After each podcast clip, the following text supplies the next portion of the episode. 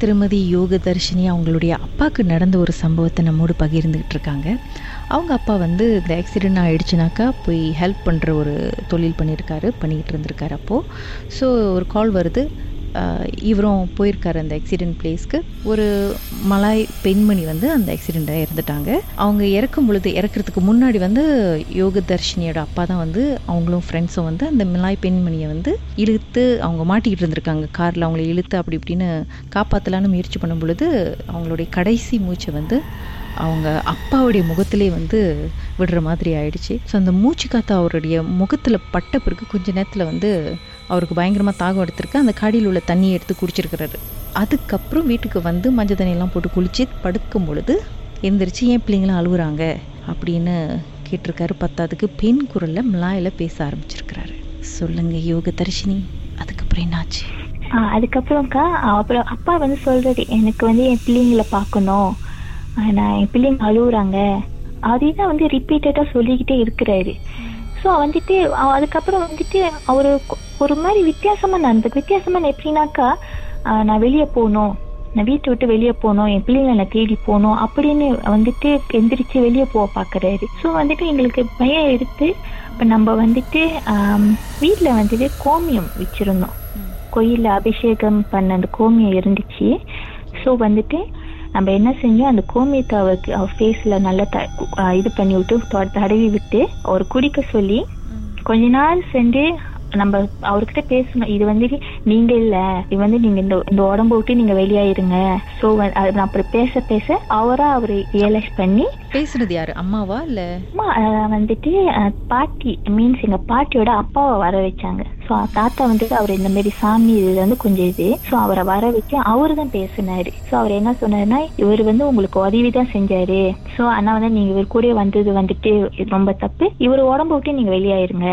அப்படின்ட்டு. ஆனா வந்து அந்த பெண்மணி வந்து சில ஆத்மா வந்துட்டு இல்ல முடியாது அந்த மாதிரி இல்ல. அவங்க அவங்க நம்ம தாத்தா பேச பேச அவங்க வந்துட்டு ரொம்ப அப்படி காமா அதுக்கப்புறம் அப்பாவே எப்படி சொல்ல ரியலைஸ் ஆயிட்டாரு.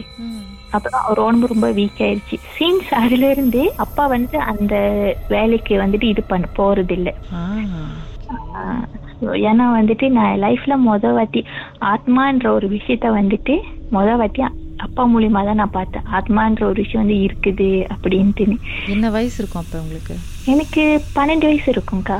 ம், அப்பாவுக்கும் அது ஒரு பெரிய ட்ரோமாவாக தான் இருந்திருக்கும். அப்பா வந்து அவங்கள கஷ்டப்பட்டு இழுத்து காப்பாத்தலான்னு பார்க்கும் பொழுது அவங்க வந்து அப்பாவோடைய கையில இறந்து அந்த மூச்சு காத்து அவருடைய ஏன்னா அப்பா அதுக்கப்புறமா வந்து சொன்னாங்க. அந்த பிள்ளைங்க அழுந்தது வந்துட்டு எனக்கு இன்னமும் கேட்டு கேட்டுச்சு. எனக்கு காதில் கேட்டுட்டு தான் இருக்குது அப்படின்னு.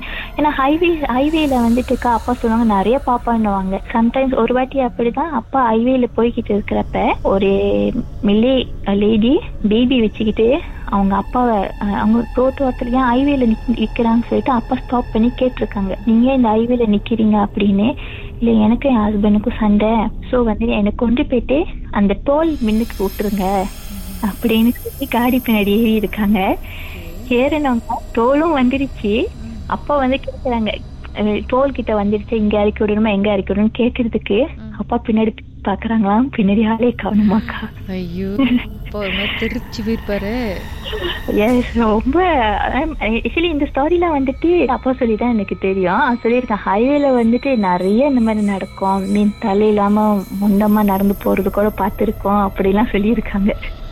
இப்ப எத்தனை பேர் கார்ல தனியா போயிட்டு இருக்காங்கன்னு தெரியல.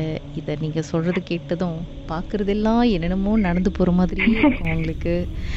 சரி எனிவே அப்பா வந்து இந்த சம்பவத்துக்கு அப்புறம் அந்த சம்மந்தப்பட்ட ஃபேமிலியை போய் பார்த்தாரா? ஏன்னாக்கா அந்த ஹஸ்பண்ட் மற்றும் ரெண்டு குழந்தைங்க வந்து சர்வைவ் பண்ணாங்களே? அவங்கள போய் பார்க்க முயற்சி எதுவும் பண்ணாரா? ஆஹ் இல்லக்கா அப்பாவோட ஜாப் என்னன்னா அன்டில் நம்ம வந்துட்டு இந்த அவங்கள வந்துட்டு ஹாஸ்பிட்டல்ல இது பண்ணிட்டு பாய்லர்ல ரிப்போர்ட் பண்றதோட தான் அவ்வளவுதான். மற்றபடி வந்துட்டு அவங்கள போய் நம்ம ஃபேமிலி பாக்குறது ஏன்னா அப்பா ஜஸ்ட் போய் ஹெல்ப் தான் பண்ணாங்க. மற்றபடி அந்த எதுவும் இல்லக்கா. அவங்க போய் பார்க்கல அதுக்கப்புறம்.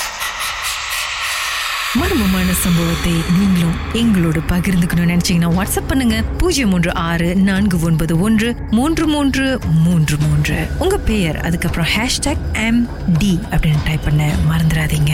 மர்ம தேசத்தில் இடம்பெற்ற கதைகளை மீண்டும் கேட்கணும் அப்படின்னு நினைச்சீங்கன்னா ஷாக் என்ற ஆப்லயும் இருக்குங்க. S Y okay language setting தமிழ்னு செட் பண்ணுங்க. சர்ச் பட்டன்ல மர்ம தேசம்னு டைப் பண்ணுங்க. ஷாக் காஸ்ட் பக்கத்தில் மர்ம தேசத்தில் இடம்பெற்ற எல்லா கதையும் நீங்கள் கேட்கலாம்.